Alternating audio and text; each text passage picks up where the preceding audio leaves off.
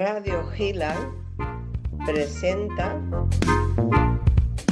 a lápiz o pincel con Linda de Sousa desde Madrid, España.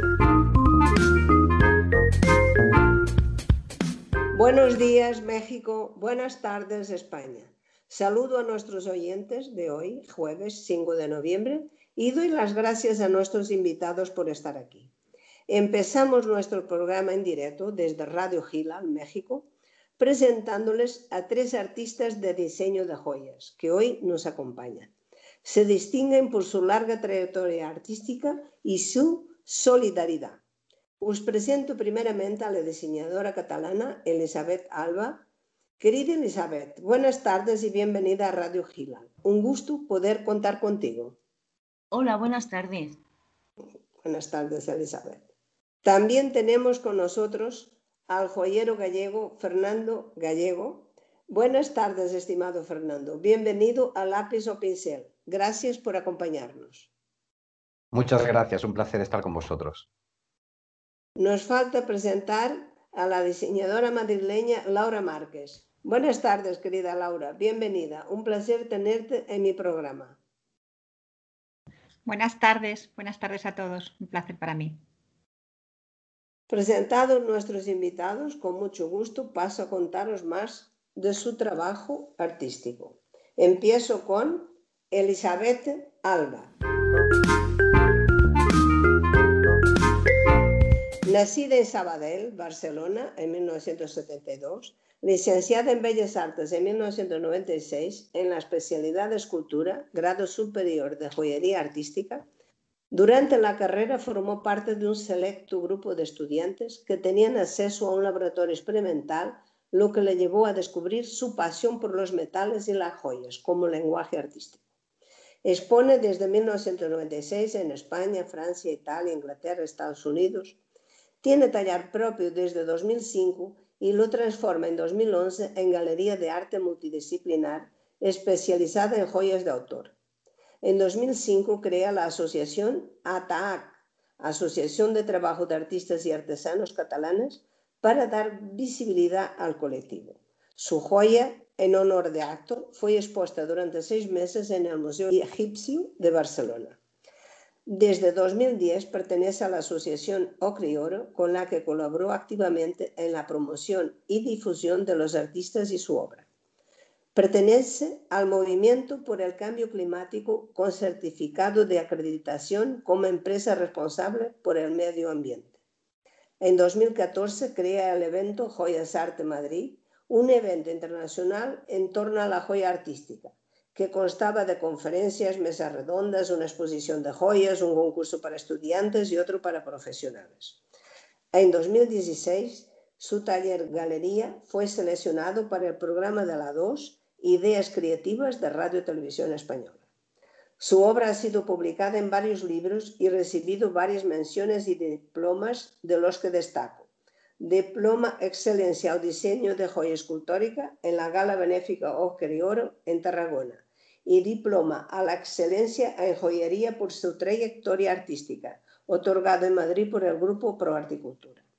En 2017 gestiona y crea, junto al poeta Marc Tarros, el proyecto catalán Hunter, un poema, una joya, que estuvo expuesto en su galería y en Spy Joya, Feria Internacional de Amplia Relevancia en Barcelona. Perdón. Querida Elizabeth, eres una mujer implicada en la sociedad actual. Haces parte del movimiento contra el cambio climático. Has conseguido hasta el certificado de empresa responsable con el medio ambiente. ¿Cómo ves tú que el colectivo de creativos joyeros pueda ayudar a que nuestra sociedad sea más sostenible? Pues yo particularmente eh, pienso que la joyería y en particular los metales preciosos eh, cada vez se, extraen de una manera más eh, sostenible con el medio ambiente. Eh, cada vez eh, con más responsabilidad civil hacia las personas que trabajan en extraerlo y, mayor reconocimiento.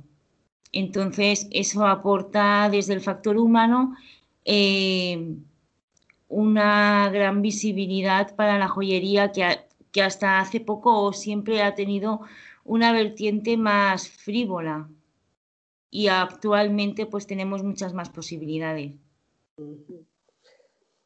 Como sabes, mi preocupación en este programa es ayudar a los que están empezando. Intento hacerlo a través de los que ya sabéis moveros en nuestro mundo laboral y sois solidarios. Por ello te pregunto, ¿qué consejo darías tú a los que están empezando con el problema tan grave que tenemos producido por la pandemia que nos traje el COVID-19? Pues yo les aconsejo que tengan paciencia, que sean constantes, perseverantes, que crean en ellos y crean en su proyecto. Ya. Ese es el consejo que yo les daría. Eh, vamos, de todo se sale y cuando las situaciones son complicadas se suele salir más reforzado, pero hay que tener paciencia. dicen que las dificultades nos hacen crecer como seres humanos, esperemos que así sea. Esperemos, sí. Muchas gracias por tus contestaciones, Elizabeth. Y sigo con Fernando Gallego. Nacido en Pontevedra en 1973, Creció entre metales preciosos y herramientas. Fue su padre, maestro artesano, el que le enseñó desde muy pequeño la técnica y los secretos de la profesión.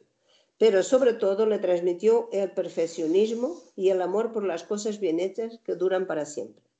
Su formación se complementó con estudios de diseño, metalurgia, química y gemología. Al mismo tiempo combinaba estos estudios con los relacionados con sus otras dos pasiones, la historia antigua y los viajes. Esto daría como resultado su creación más conocida, la colección Anticas, formada por piezas únicas con antigüedades genuinas, siempre desde el respeto y el amor por la historia. Devuelva estos pequeños tesoros convirtiéndolos en joyas que siempre son pieza única, en una unión de pasado y presente. En 2001 instaló junto a su esposa Paula Iglesia, su workshop en Serra de Outs, un pequeño pueblo del noroeste de España, en Galicia, entre el mar y montañas. Desde allí viaja constantemente visitando anticuarios de todo el mundo buscando las antigüedades y la inspiración que usará en sus creaciones, las cuales gracias a Internet se venden en Estados Unidos, Australia, Alemania, por citar alguno. Sus otras colecciones tocan estos en los que prima el diseño experimentación con formas y materiales como su serie basada en arquitectos, cineastas y pintores. Ha sido ganador del Premio Madrid Joya en 2019, otorgado por la Asociación de Joyas de Autor, y del Premio del Director del Grupo Pro Arte y Cultura en 2020 en Joyería Artística. Ha expuesto en Santiago de Compostela y ha sido seleccionado por la Asociación de Diseñadores de Orfebrería para exponer en febrero de 2020 en el Museo de Artes Decorativas de Madrid y en el de Historia en San Isidro. Y termino con una frase de Fernando Gallego. En un mundo en el que todo se fabrica en serie, el verdadero significado del lujo es poseer una pieza única. Querido Fernando, tu convicción de que las joyas pueden y deben ser algo más que un simple adorno, reflejando la personalidad de quien las lleva, ¿qué te influye a la hora de crear una pieza única para una persona determinada? Bueno, ah. pues respondiendo a tu pregunta, eh, vamos a ver, lo que sin duda creemos todos los que hacemos joyas personalizadas es que la joya tiene que expresar algo de la persona. Entonces, bueno, uno cuando, cuando una persona te pide que le hagas algo, eh, intentas eh, con sus gustos, animamos mucho a que la gente recicle su oro viejo para crear una pieza nueva. Y, y en esa pieza, bueno, pues intenta reflejar su personalidad, sus gustos, etcétera. Muy bien. Mira, según he entendido por tu explicación, las joyas deben convertirse en parte de nuestra historia, en el símbolo de los mejores momentos de nuestra vida, en, recipientes de emociones, porque es así como alcanzan su más importante valor. ¿Cómo crees que ha afectado a este valor el COVID-19? Bueno, realmente es, eso que, has leído, que, yo he dicho alguna vez, es porque las joyas son siempre la expresión de un momento feliz. Normalmente nos hacemos o nos compramos una joya cuando estamos en un momento que las joyas siempre representan un momento feliz de nuestras vidas. Por eso es algo bonito las joyas, porque siempre que uno ve una joya es algo que nos recuerda un momento bueno de nuestras vidas y o alguien bueno de nuestras vidas, alguien de nuestra familia y tienen ese valor, tienen esa capacidad de ser recipientes de esos recuerdos.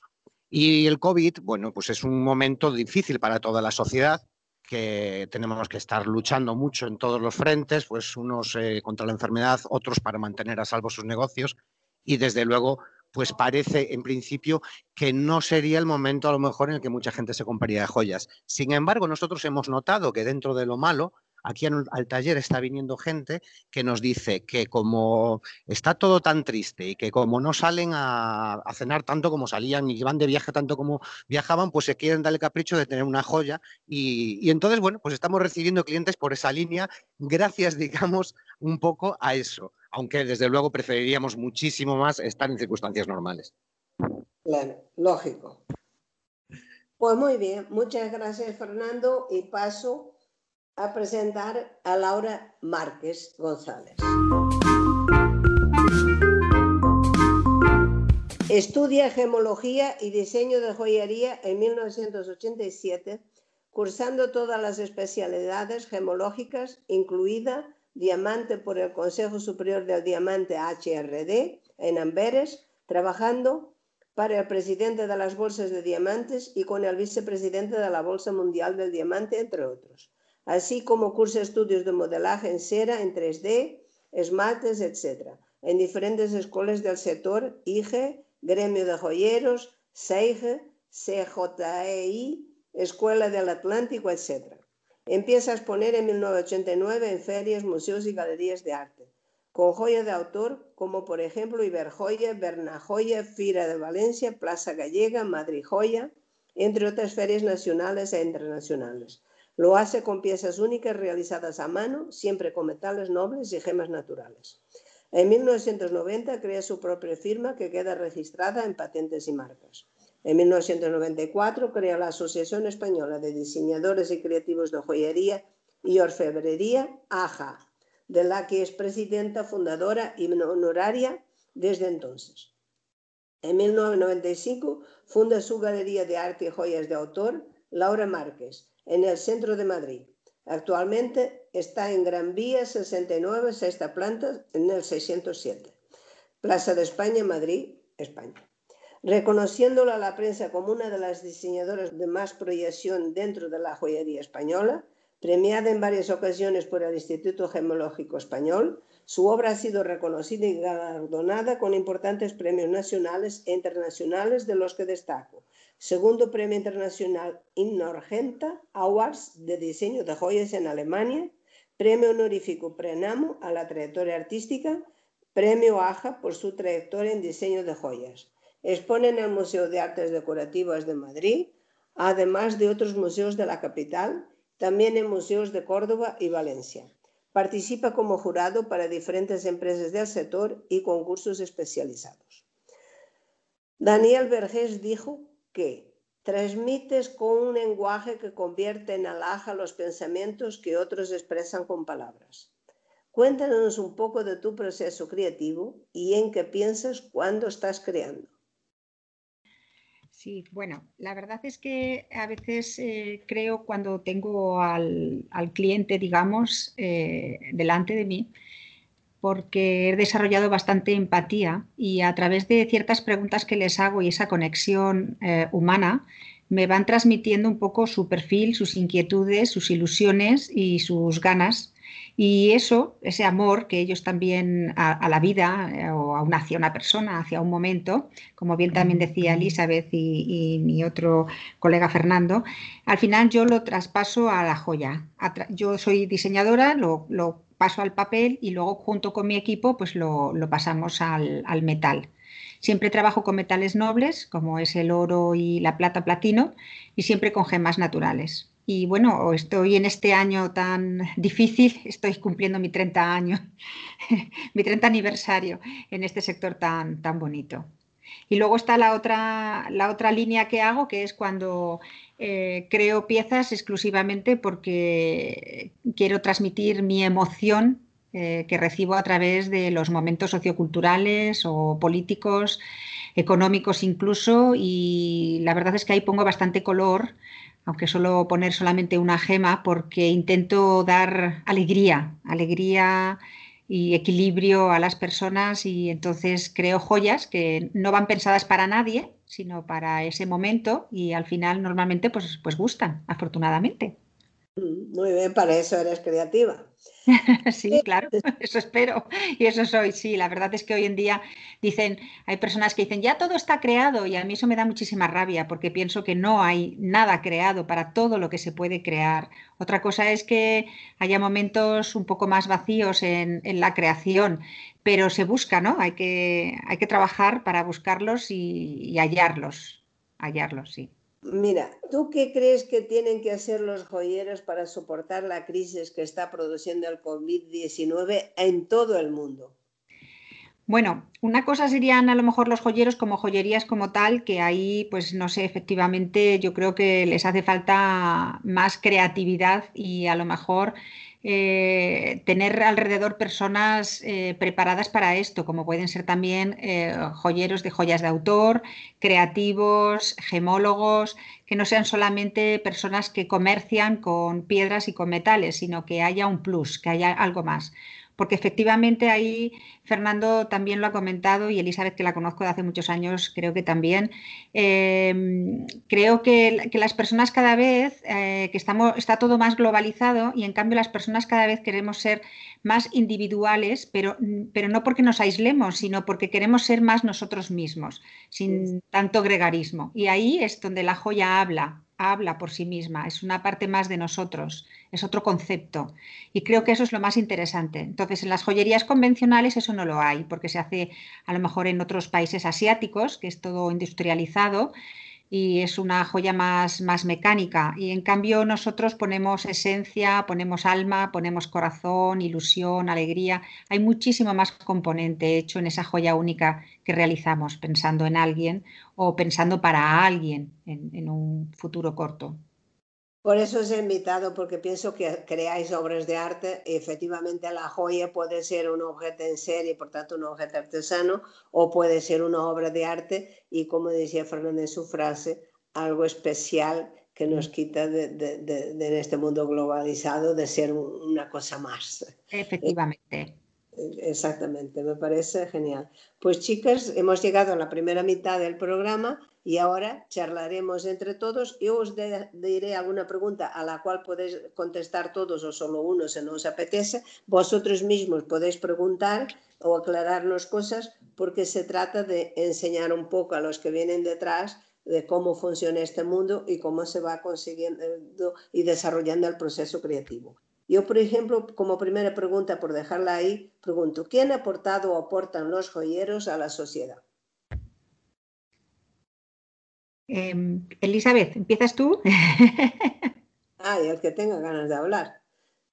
Eh, sí, sí, a ver, yo creo que la joyería o los joyeros o los diseñadores de joyas lo que le aportan a la sociedad es sensibilidad, es... Em, el reconocimiento de un oficio en el que prima el detalle, prima eh, el saber hacer, pero sobre todo eh, le aporta a la, sociedad, como bien han comentado ellos, eh, momentos inolvidables. Porque como decía Fernando, una joya siempre se, siempre se compra o se suele comprar para conmemorar un momento feliz, un cumpleaños, una boda, eh, simplemente un momento en el que tú te has sentido feliz y crees que te, que te mereces una joya bonita. Y ese estado de felicidad, para mí, es uno de los mayores valores que tiene la joyería. Yo creo que hoy también se da eh, como expresión, eh, como un lenguaje, porque efectivamente eh, parece que hay ciertas, o sea, que, cada individuo pertenece como a un sector de, la sociedad. Y hoy en día, em, o, mirando casi hace unos años atrás, que estábamos todos un poco más uniformes, aunque siempre ha habido pues un estratos más alto o estratos más bajo a nivel social, social económico, pero creo que es, una forma, es un, lenguaje de hablar de nuestras inquietudes, pues a través de joyas eh, más sencillas que tienen otro tipo de simbología, sin que sean a lo mejor muy ostentosas o muy cargadas. Antes se llevaban, pues porque se llevaba el oro y era porque eh, tenías un estatus alto que podías pagarlo y entonces pues llevabas mucho oro, oro amarillo normalmente para que se resaltase sobre que es de plata y no se fuese a, equivocar. Yo, por ejemplo, eh, he trabajado mucho y suelo seguir trabajando mucho con oro blanco, y porque las personas que me lo que me compran no tienen ese problema de decir que no parezca que es plata, porque en realidad no quieren dar un, lenguaje o quieren aparentar que son ostentosos o que tienen mucho dinero. Lo que quieren aparentar es ese gusto artístico, es ese gusto personal hacia una obra que para ellos es equilibrada y que por supuesto tienen un significado detrás, como bien habéis dicho, de felicidad o de conseguir algo. Hay muchas mujeres que ya no esperan a que les hagan un regalo, se lo hacen ellas mismas. Mm. Y creo que va por ahí, ¿no? Que es otro tipo de lenguaje o de llevar, cuando nos inspiramos los de joyas de autor en una obra artística, que yo a veces también lo hago y creo que vosotros eh, posiblemente también, en Mondrian o eh, yo no Kusai, en fin, en, en, Van Gogh o en, en Klimt, eh, es llevar como arte, en vez de, por supuesto que en su casa a lo mejor tienen una obra, una lámina, ojalá pudiéramos tener todos un original, que a veces no podemos, pero sí esa inspiración que, nos, que la llevamos en joya y la podemos portar la podemos portar muy cerquita de nosotros, bien en, el cuello, en una oreja, en el dedo, y, sentirnos satisfechos cada vez que la miramos de que llevamos un pedacito de arte hecha por, por un artesano, hecha por alguien a mano con, mucho cariño. No, criada por un artista y además que me gustó mucho la frase de Fernando, que en este mundo globalizado tengamos una pieza única. Eso es Exacto. Exacto. Es que realmente, realmente eso es un lujo, ¿verdad que sí? Sí, estoy de acuerdo. Es un lujo que, no tiene por qué costar tanto, pero sí te ayuda emocionalmente y eso tiene un gran valor. Exacto. Yo, sí, yo abundaría un poco en, lo que estabais diciendo. Por ejemplo, antes Elizabeth dijo que, que, la joyería, pues antes tenía esa visión de frivolidad y es verdad, todos los que somos, hacemos joyas, pues a lo mejor en determinado momento podíamos pensar que no hacíamos algo de primera necesidad. Evidentemente, lo que hacemos no es de primera necesidad, pero no es de primera necesidad, creo yo, como no es de primera necesidad la música o la pintura o el teatro. Se puede vivir sin eso, pero sería muy triste la vida, ¿no? Entonces, eh, creo que estamos en ese, nivel y tenemos que reivindicar ese nivel de que ayudamos a la felicidad de la gente. Vivimos de, eso, pero como puedes efectivamente hacerlo, pues eso, un músico, un pintor o alguien que haga algo que no sea algo para mm, comer o para levantar una, casa de ladrillos, etcétera. Sí, no es de primera necesidad, pero es muy necesario.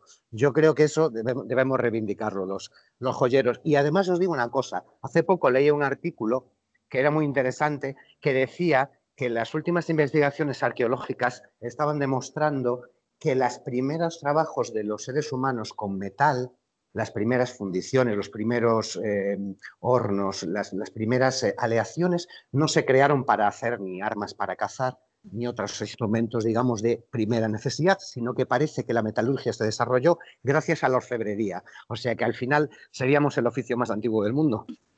Exactamente.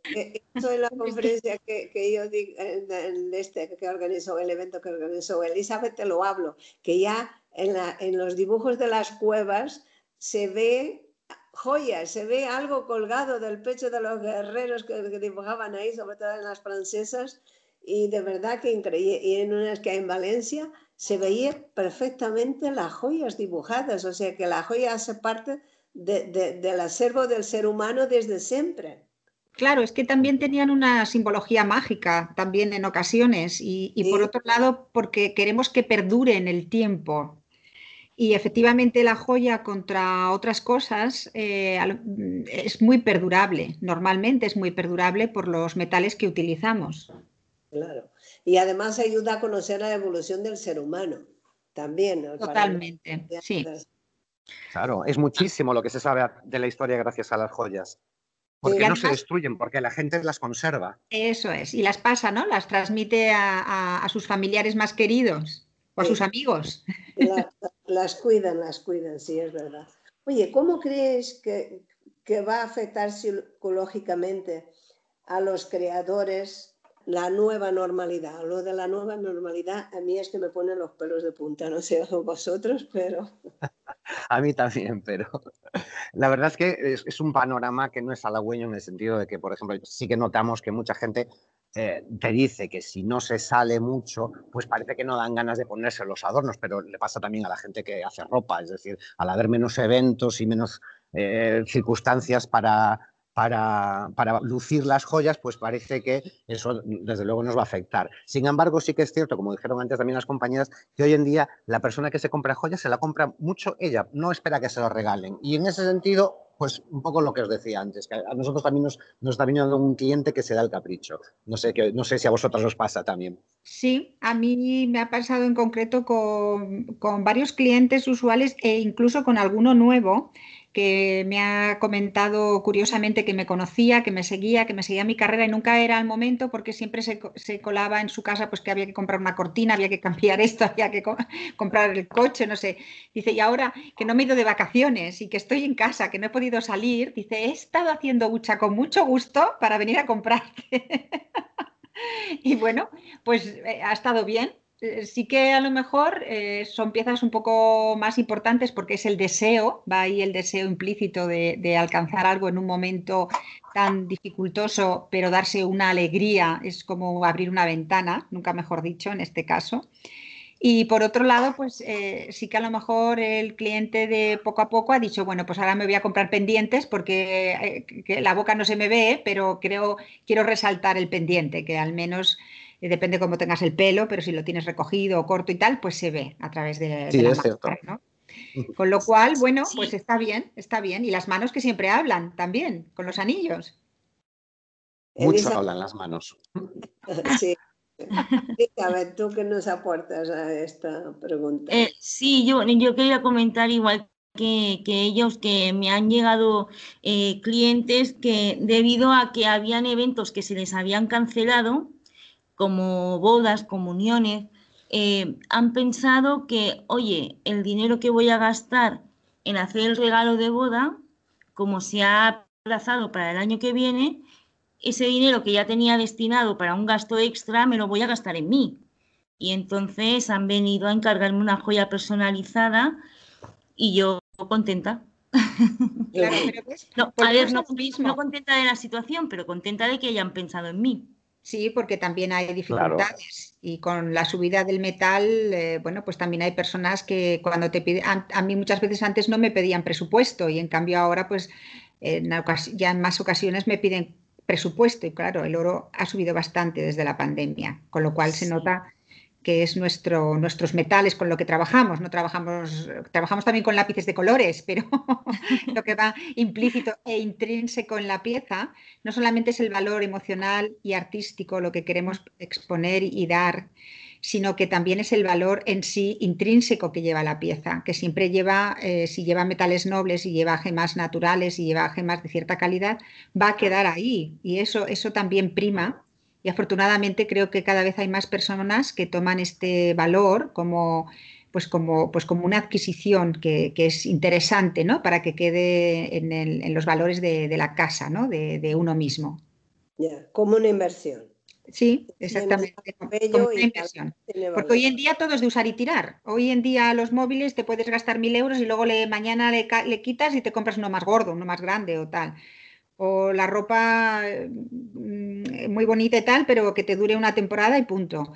Y en la joya podemos transformarlas también, que efectivamente también he visto que Fernando y eh, posiblemente Elizabeth también, pues a veces nos traen joyas que o que les han regalado y, ya no las quieren o, son muy ostentosas porque se ve que tienen un que ya tienen otro diseño que no es nada actual y no se sienten identificados y el poder variarlas y eh, ponerlas, bueno, pues eh, llevarlas al gusto personal de uno mismo, pero con el valor emocional que lleva en el caso que las quieran guardar, es muy importante también, porque queda, queda ahí el valor. Sí, Fernando usa bastantes piezas antiguas para crear nuevas joyas. Sí, yo siempre... Sí. no, perdona, sí. Eh, lo que pasa es que en las piezas antiguas que, utilizamos, o sea, en la, la colección Antiques, es, utilizamos por ejemplo, un amuleto egipcio, pero no lo alteramos. Lo que hago es una montura para poder volver a utilizarlo y, aportarle mi trabajo para que se una mi trabajo con el del artesano egipcio que lo hizo pues hace 2.500 años, pero el amuleto no lo, no lo fundimos, lógicamente, o no lo, no lo alteramos. Eh, y lo que sí hacemos con joyas viejas, rotas o que no tengan un valor, eso si el cliente quiere, sí, es lo que te decía antes de fundirlo y reciclar ese oro, el material propiamente.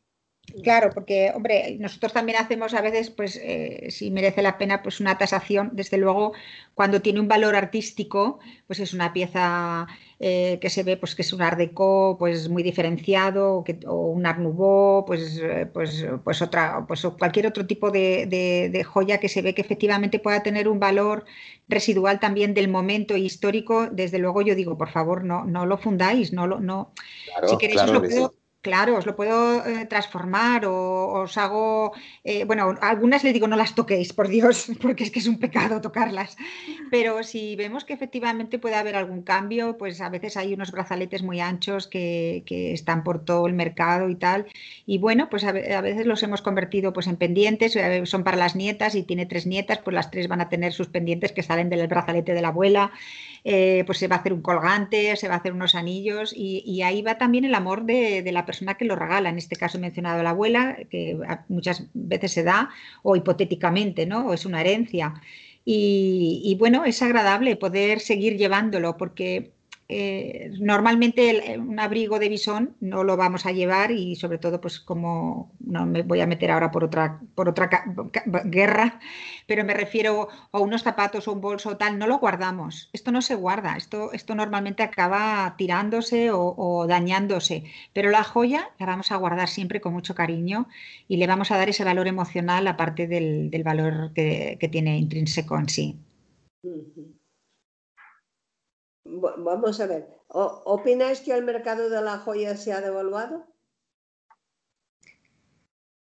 No, yo creo que en absoluto. Creo que, en realidad la gente lo que, lo que ha pasado con, la subida, por ejemplo, del metal que ya habíamos experimentado durante la crisis anterior y que ahora con el COVID eh, pues se ha subido todavía más, lo que ha generado precisamente es que la gente vuelva a darse cuenta de que el oro es un valor seguro que, aunque durante unos años estuvo diciendo que no era un valor interesante a, modo de inversión porque subía muy poquito, bueno, pues lo que ha pasado precisamente es que cuando ha habido el primer problema, pues ha pegado un bote hacia arriba el, valor del oro muy grande y entonces la gente, yo creo que ahora más que nunca vuelve a valorar el oro como, como una cosa independientemente de la joya, pero que sí que lo que tú tengas de oro tiene, vuelve a tener valor. Y eso se había perdido hace, hace 10 años, pero ahora ha vuelto ese, ese, concepto, ¿verdad? Yo creo que totalmente. Yo, yo también creo que, sí, pero además yo no creo que la joyería se haya devaluado, sino que se ha actualizado. Em, antes tenía, pues eso, mucho valor el material, y ahora, aparte de tener valor el material, porque lo tiene, no lo podemos obviar, eh, tiene, o sea, se le suma el valor artístico y el valor sentimental. Ya. O sea que realmente, más bien que devaluarse, se ha revalorizado. Sí, yo creo que sí. También el trabajo. Sí, yo también. Porque es que antes se decía que comprabas las joyas y que una vez las habías comprado perdían mucho porque ya no te pagaban el trabajo de las joyas, solo valía el material. Y, eso hacía que alguna gente se echara para atrás a la hora de adquirir joyas, cuando no, no era consciente de la belleza de la creación y de que era una obra de arte y por consiguiente el arte no lo perdería. Claro, es que yo creo que son diferentes eh, modos de sentir la joya. Eh, no voy a decir marcas, pero em, hay gente pues, que se ha comprado una alianza que, hecha pues, a nivel industrial que pesa un gramo y medio, dos gramos. Eso en realidad en cuanto te vayas a hacer deporte se te ha chafado, te corta el dedo o te ha desaparecido porque el oro es maleable. Eh, se desgasta con el uso también. Entonces, normalmente una joya de autor suele tener un poquito más de, aparte del, concepto, pues a veces tiene más metal, tiene otra, otra forma de hacerlo, de fabricarlo, que no es una máquina al cual le metes unos parámetros y te sale milimétrica. O sea, como intentamos hablar a través de, la pieza, eh, hay otro desarrollo, hay otra búsqueda eh, y efectivamente eso se ve en la pieza y se ve el arte. Eh, yo creo que a nivel cultural, en, sí, en general, las personas tienen más cultura y más educación artística. España siempre ha sido un, país con muchos valores artísticos y, grandes artistas, grandes creadores. Y afortunadamente eh, creo que ese es el público que demanda esta joya de autor afortunadamente, y, ahí estamos nosotros para dárselo. Que a lo mejor resulta que no estamos, no somos eh, los más, ¿no? No ser joyero convencional y tal, pero bueno, no, no importa, ¿no? O sea, quiero decir, el pastel, la tarta a repartir dentro de la joyería. Eh, somos un pedazo pequeño, pero creo que interesante e importante y cada vez más en valor. Sí, yo pienso que el arte es muy importante porque el arte mejora el ser humano, ayuda a crecer y tener una obra de arte siempre te enriquece el espíritu. Oye, ¿es posible aportar alguna idea para que los diseñadores de joyas logren entrar en el mercado del arte y vivir de ello?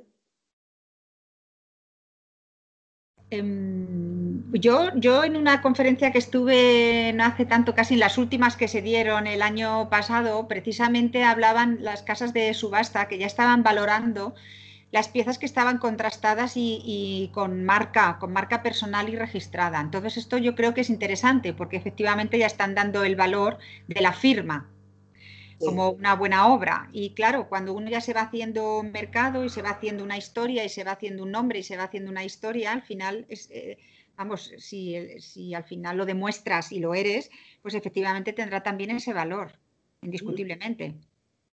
¿Estás de acuerdo, Fernando, Elizabeth? Sí, desde luego.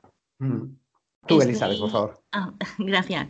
Eh, estoy de acuerdo. Lo que pasa es que quizás sería más apropiado poner el foco en el mundo artístico en sí, como las galerías de arte o los museos, para que abran sus puntos de mira y acepten más mostrar joyería artística de alto valor.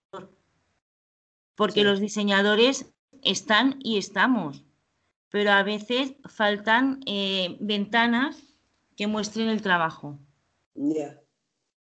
Sí, que le den el valor. ¿Estás de acuerdo, verdad, Fernando? totalmente, totalmente. Sí, sí, desde luego. A mí, vamos a ver, aparte, eh, normalmente para sobrevivir todo lo que, lo que tenemos que hacer casi todos es tener como dos líneas de fabricación, que es eh, una a lo mejor más comercial, esa joyas que hacemos que nos dan, digamos, de comer todos los días y luego esos, esas otras piezas a lo mejor que en las que arriesgas más, que son a lo mejor para un público mucho más reducido, a lo mejor el precio también las hace más difíciles de vender y que a lo mejor, pues dependiendo de la calidad del artesano, eh, tendrán lugar o no para, exposición, ¿no? Pero, pero yo creo que todo aquel que, que pueda hacer algo, que, haga, que sea algo nuevo, una lectura nueva, tanto en materiales como en conceptos, pues, pues eh, debe estar expuesto en algún lado, ¿no? Y, es una cosa que sea interesante promover, que hubiera más exposición de joyas, porque además yo he comprobado que hay gente que, el público general le gusta visitar la exposición de joyas, o sea, que es una cosa que, que, tiene, que puede tener además una buena respuesta del público.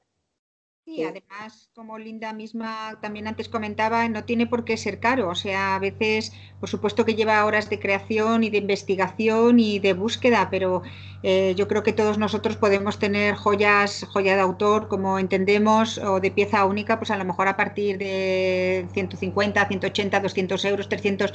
La gente normalmente oye joya y ya dice, Dios mío, oye diseño y dice, y ya no veas, oye, ya con gemas o tal y dices, bueno, impagable. Y luego dices, pues que no, hombre, que no, que puede haber una búsqueda y estar bien y con valor artístico y demás sin que sea caro al bolsillo de, de muchísimo, de más personas, claro, entiendo yo. Sobre todo si lo, si lo comparas con algunas cosas, por ejemplo, que fabrican algunas marcas en serie a golpe de 50 unidades y que no, no, tienen para nada ese valor, desde luego, y que son mucho más caras, o, o algunos móviles, por ejemplo. Exacto, ¿no? Yo, bueno, tampoco, eso lo digo, no voy a decir firmas, pero hay algunas que, que en realidad es peltre, ni siquiera es plata, estaño a veces con baños de plata y eh, dicen series limitadas y mmm, cuestan 300 euros un anillo o 200 y encima es un vidrio lo que pone, ni siquiera es una piedra natural. Y dices Ajá. tú, ah, pero bueno, han hecho un marketing detrás y una labor total de publicidad, etcétera, etcétera, que, lo, que me quito el sombrero, que también está muy bien hecha y, y están ahí. Pero lo que es el valor en sí de la pieza y de la creación, yo creo que deja bastante que desear, pero ha llegado a ese público a través del marketing y de la publicidad, que a lo mejor a nosotros nos, nos falta. Lo dejo ahí. Totalmente de acuerdo. Que no es poco, lo dejo ahí que no es poco, ¿no? Podemos hablar también de los perfumes. Quiero decir, a veces el, el, perfume, cuánto cuesta realmente un perfume y todo el mundo parece que si no te lo echas, parece que vas desnudo, ¿no? Te hace falta. Y es porque hay detrás un marketing y una publicidad tremenda y parece que si uno, que es el olor, que a veces hasta se te esfuma, ni se ve. Y en cambio la joya, que, que la ves, que la tocas, que la portas, que, que, que bueno, que la puedes oler, ¿verdad, Elizabeth? Que tú tienes colecciones. Sí, sí, eso iba a comentar ahora. O sea, yo tengo una colección que está diseñada para poder poner el perfume dentro, porque leí un estudio en el que muchas personas son alérgicas a los perfumes. Entonces, están privados de, de poder eh, disfrutar de las esencias que les gustaría llevar y no lo pueden hacer. Entonces, diseñé esta colección que además estuvo expuesta en la Galería de Laura sí, y se llama, se llama Esencias de Mujer y es precisamente pues para poder poner unas gotitas de perfume dentro y poder disfrutar del perfume y de la joya.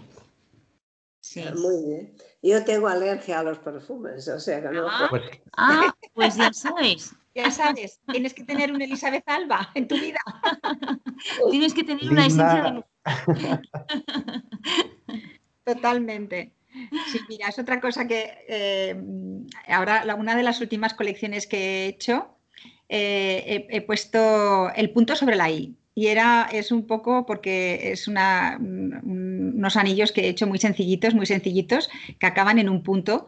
Yo al ser gemóloga me, pongo mucha gema y solamente he puesto una que suelo usar siempre como principal y, es con efectos, efectos ojo de gato o efectos ojo de tigre, eh, en fin, y se mueven, que son como gemas mágicas. Pero he puesto lo del punto sobre la I porque he imaginado a una mujer potente, fuerte, que solamente lleve una piedra, una gema, pero porque yo lo digo, porque yo lo valgo, porque yo lo siento, ¿no? Es un poco como lo del perfume que quería decir de Elizabeth. Es, es darle, darle ese toque de lenguaje, de, de, que tú estás transmitiendo algo, porque, porque yo quiero hablarlo, quiero decirlo y yo lo valgo. Y ahí va, ¿no? Fernando, ¿tú qué opinas como hombre? Me parece fantástico que todo lo que uno le haga sentirse más fuerte está muy bien, porque aparte es verdad que lo valéis y lo merecéis. bueno, pero hay que hacer también joyas para hombre. Sí, es un... Y mira, os, os, iba a decir eso, si estamos hablando del femenina, ¿eh? que yo encantado que el 99% de la gente con la que trabajo son mujeres y, y encantadísimo. Pero es cierto que la, la, joya masculina, que si os dais cuenta está viniendo ahora con fuerza, sí. es una cosa que la hemos dejado abandonada mucho tiempo, porque dejábamos a los pobres hombres que solo se podían poner las joyas de narcotraficante, que digo yo, que son estas, las cadenas y los, y los sellos estos así, y, y, no, los, y, no, diseñábamos los, cosas para los hombres. ¿eh? Los botones de la camisa y el sujeta corbata que ahora no se lleva a usar Eso. corbata. Nada, Eso. pero yo tengo gemelos preciosos, ¿eh? que todavía tengo. pero, pero, tenemos que trabajar más la joya para chicos, porque sí. además yo veo que ahora los, los, hombres son más coquetos que antes, sí. más arriesgados. Es como si por lo menos aquí en España íbamos un poco por detrás y ahora somos un poco más italianos en ese sentido. Ves a los tíos que se ponen pues joyas arriesgadas Y yo tenía una línea de, la colección que os dije antes, que, llevaba unas moneditas hispanoárabes y las últimas las he vendido para chico. Y, les quedan genial y, a lo mejor en primer momento ni se me hubiera ocurrido, pero fue mi mujer Paula la que se le ofreció a un chico, le gustó y luego vinieron dos más. Y con esto lo que quiero decir es que teníamos un nicho de mercado ahí y yo creo que lo hemos dejado un poco abandonado al de los hombres. ¿eh? Sí, hombre, yo veo por en Cataluña van por delante. ¿eh? Yo veo a muchos eh, caballeros, hombres, chicos, eh, llamémosles, que, llevan en la chaqueta o en la camisa, en el ojal, en el ojal, una, joya de, autor, una, una obra diferente. Y digo, pero ¿cómo que me, que me, encanta un montón? ¿Ves? Pero porque de nuevo yo lo interpreto como que es un lenguaje, ¿no? Una forma de hablar. Y, aquí en Madrid me cuesta más porque yo lo ofrezco, pero dicen, ay, es que, y, lo voy a llevar. Digo, pues, pues sí, ¿por qué no? Llevas ahí un pin, un pin con, una simbología que vaya contigo, con, tu forma de ser, ¿no? Creo que sí, que tenemos que hacer más hincapié. Sí. Sí, nos podemos juntar los tres con, y Linda como crítica de arte ¿eh? ah. y hacer algo especial para una línea especial para hombres. Yo encantada. Fantástico. ahí lo dejo también, ahí lo dejo. Así es verdad. Oye, me gustaría saber si podéis ayudar a los que están empezando y a algunos que ya están trabajando, cómo valorar sus obras, porque muchos artistas no saben el precio que tienen que poner a sus joyas. Uf, qué difícil la pregunta. Sí, a mí me costó muchísimo, porque cuando empecé, cada joya que yo solo diseñaba piezas únicas hasta 2010 y en cada pieza que diseñaba y ponía a la venta era como que se iba un trocito de mí con ella y entonces me costaba muchísimo valorar el precio económico. Y bueno, me ayudaron amigos, familia, conocidos, que yo les preguntaba qué precio pagarían ellos por esa joya. Y esa fue mi experiencia. A partir de ahí yo fui evolucionando, pero me, o sea, vender una pieza era como vender un trocito de mí y entonces no podía ponerle precio. Claro. Sí, arte siempre vendes un trocito de ti. Luego también, eh, a ver, yo alguien que es, como dices, está empezando, pues eh, un poco en estas cosas, eh, creo que tenemos que, asumir la, realidad del mercado, ¿no? Y, es cierto, es cierto que a veces una cosa se vende mejor si tiene un precio alto que si tiene un precio bajo. Algunas veces pasa, pero por lo general yo lo que le diría a alguien que esté empezando es que cubra bien luego sus costes, que le ponga lo que buenamente considere y que el tiempo le va a ir diciendo si la gente está dispuesta a pagar por su trabajo también. Pero de buenas a primeras sí que lo que diría es que nunca nos minusvaloremos, porque a mí se me tiene pasado de decir, eh, bueno, ¿cuánto le pongo a esto? Uf, esto es mucho, esto es mucho. Y eso es porque te estás valorando poco tu trabajo y, la idea. Y, entonces eso es algo que con la experiencia pues tienes que ir espabilándote un poco. Pero, pero bueno, una mezcla de las dos cosas. Empezar viendo hasta dónde la gente, porque vivir hay que vivir y hay que vender. Entonces, pues ver hasta dónde la gente puede pagar una o quiere pagar una joya tuya y después también ir viendo si la gente lo puede pagar más y si el trabajo lo merece, por supuesto. Hombre, yo aquí eh, quiero lanzar también, sabéis que soy la presidenta fundadora eh, de Joyas de Autor, es una asociación que Elizabeth también conoce, creo que Fernando también, y la aglutinamos ahora mismo, pues no sé si somos pues al orden de unos 40 socios o algo así, y estamos cumpliendo este año el 25 aniversario. Y aquí, por ejemplo, tenemos eh, colegas, eh, en concreto la voy a nombrar Marian, eh, Marian Jaén, que ha dado también conferencias de efectivamente cómo evaluar una joya. Quiero decir que desde aquí em, estas personas que comienzan o que empiezan o que se sienten un poco que no saben muy bien eh, hacer un juicio o por dónde empezar, a dónde llamar o cómo formarse, etcétera, etcétera, eh, pueden llamarnos a, la Asociación Joyas de Autor, que estamos también en las redes, y efectivamente pues van a encontrar eh, muchas personas que somos profesionales, la mayoría, cada uno con nuestro sello de identidad pero que nos ayudamos unos a otros y que si forman parte de la asociación, pues van a poder tener muchas puertas abiertas con muchos colaboradores que nos ayudan, pues dónde comprar eh, o dónde vender, etcétera, etcétera. Por supuesto, luego es la labor individual y el trabajo individual y la profesionalidad individual y el nombre de cada uno. Pero sí que no se sientan perdidos, que afortunadamente eh, existe esta asociación que, que, fundé en su día y que continúa y, bueno, yo creo que, es un valor. luego hay muchos que se quedan y, otros que a lo mejor luego ya se ponen por su cuenta y, bueno, siguen estando como amigos nuestros y colaboradores, pero creo que es interesante y una de las conferencias últimas que ha dado esta colega mía precisamente era eso, cómo poner el precio a una pieza de uno mismo. Es interesante. Sí, Está muy bien. Yo estoy de acuerdo con Fernando que ver los costes de materiales y ponerle a las horas de trabajo, anotarlas y ponerle precio a la hora de trabajo. Y ya está. Y sí, según la gente demande, pues pueden subir. ¿Sabes, ¿Sabes qué pasa? Que también está el valor artístico, porque hay personas que a lo mejor eh, pueden ser más duchas y lo pueden hacer más rápido y no por eso ser mm, menos, menos creatividad o menos diseño o menos o, peor ejecutada y lo hacen más rápido. Y en cambio, por otro lado, puede haber personas que lo hacen más lento y creen que esa pieza la pueden poner más porque les ha llevado tantísimo tiempo. Eh, yo, yo así no lo valoro, no, no, me gusta valorar así. Es como yo, sabes que he tenido también eh, obra artística en mis galerías, porque la joya de autor siempre, como para mí es arte, la he llevado junto a pintura también, fotografía, escultura, Em, en fin, eh, cualquier movimiento artístico, hemos hecho literatura, poesía, música dentro, en mis galerías eh, cuando estaban, eran más, más grandes, más amplias que la de ahora.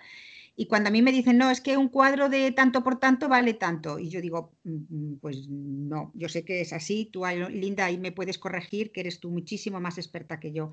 Pero yo creo que no solamente es la medida, ni la pintura que tú hayas utilizado. Por supuesto está tu valía, está tu valor artístico, está, eh, hay, obras que a veces nos gustan más y estamos más satisfechos con ella y a lo mejor es la que se, la que se vende peor y otras que no, no digo que la, que la, flauta suene por casualidad ni muchísimo menos, pero quiero decir que en una pincelada y tienes un buen resultado, precisamente porque tienes un bagaje y una formación detrás que se ve en esa pincelada y no por eso vale menos.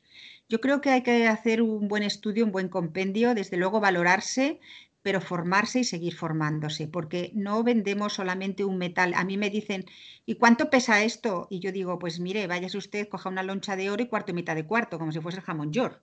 Ah, y, no es así, yo me se me ponen los pelos de punta. ¿cuánto, ¿Y cuánto pesa este colgante que has hecho? ¿Cómo es esto? Yo no vendo la loncha, yo estoy vendiendo mucho más, ¿no? estoy ofreciendo, no me gusta decir ni vender estoy ofreciendo algo ahí que el que tiene esa sensibilidad lo va a apreciar y lo va a pagar si está en su medida justa para él, porque las cosas a veces no es lo que, lo que cuesta, sino lo que vale, que ahí hay un componente diferenciador interesante e importante.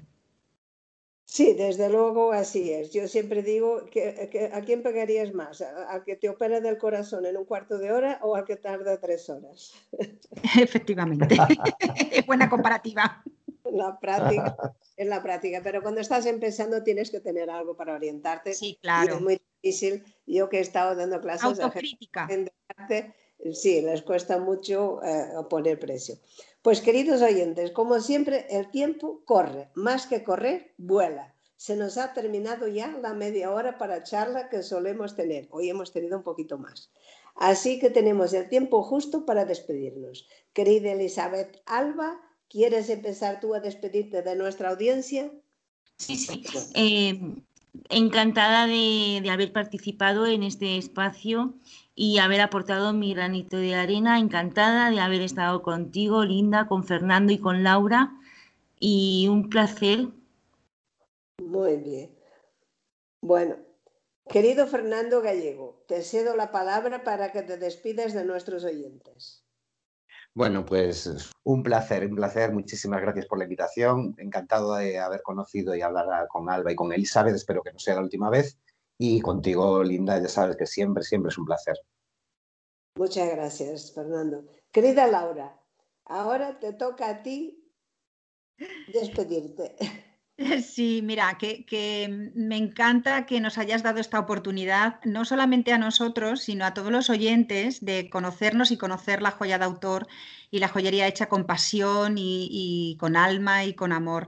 Y eso es lo que necesitamos, personas como tú, vinculadas con el arte, como esta emisora, con el, con el arte y con estas personas que nos dais esta posibilidad, no solamente de hacernos Em, expresarnos, de poder expresarnos, sino de llegar a todos los que nos oyen y que nos conozcan. Ojalá haya más momentos como este y muchas más emisoras que puedan hablar de nuestras piezas y de las de otros colegas. Un placer, un verdadero placer.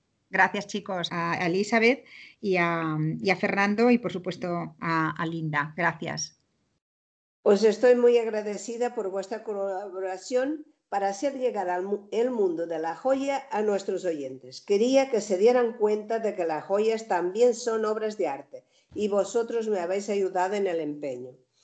Señoras, señores, gracias por estar ahí. Os mando, como siempre, un fuerte abrazo y un beso. El próximo jueves, día 12 de noviembre, hablaremos de arte, como siempre. Cuento con vuestra audiencia. Buenos días, buenas tardes, buenas noches. Hasta siempre.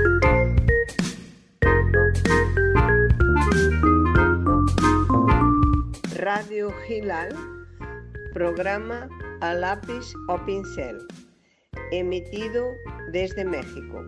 Muy buenos días.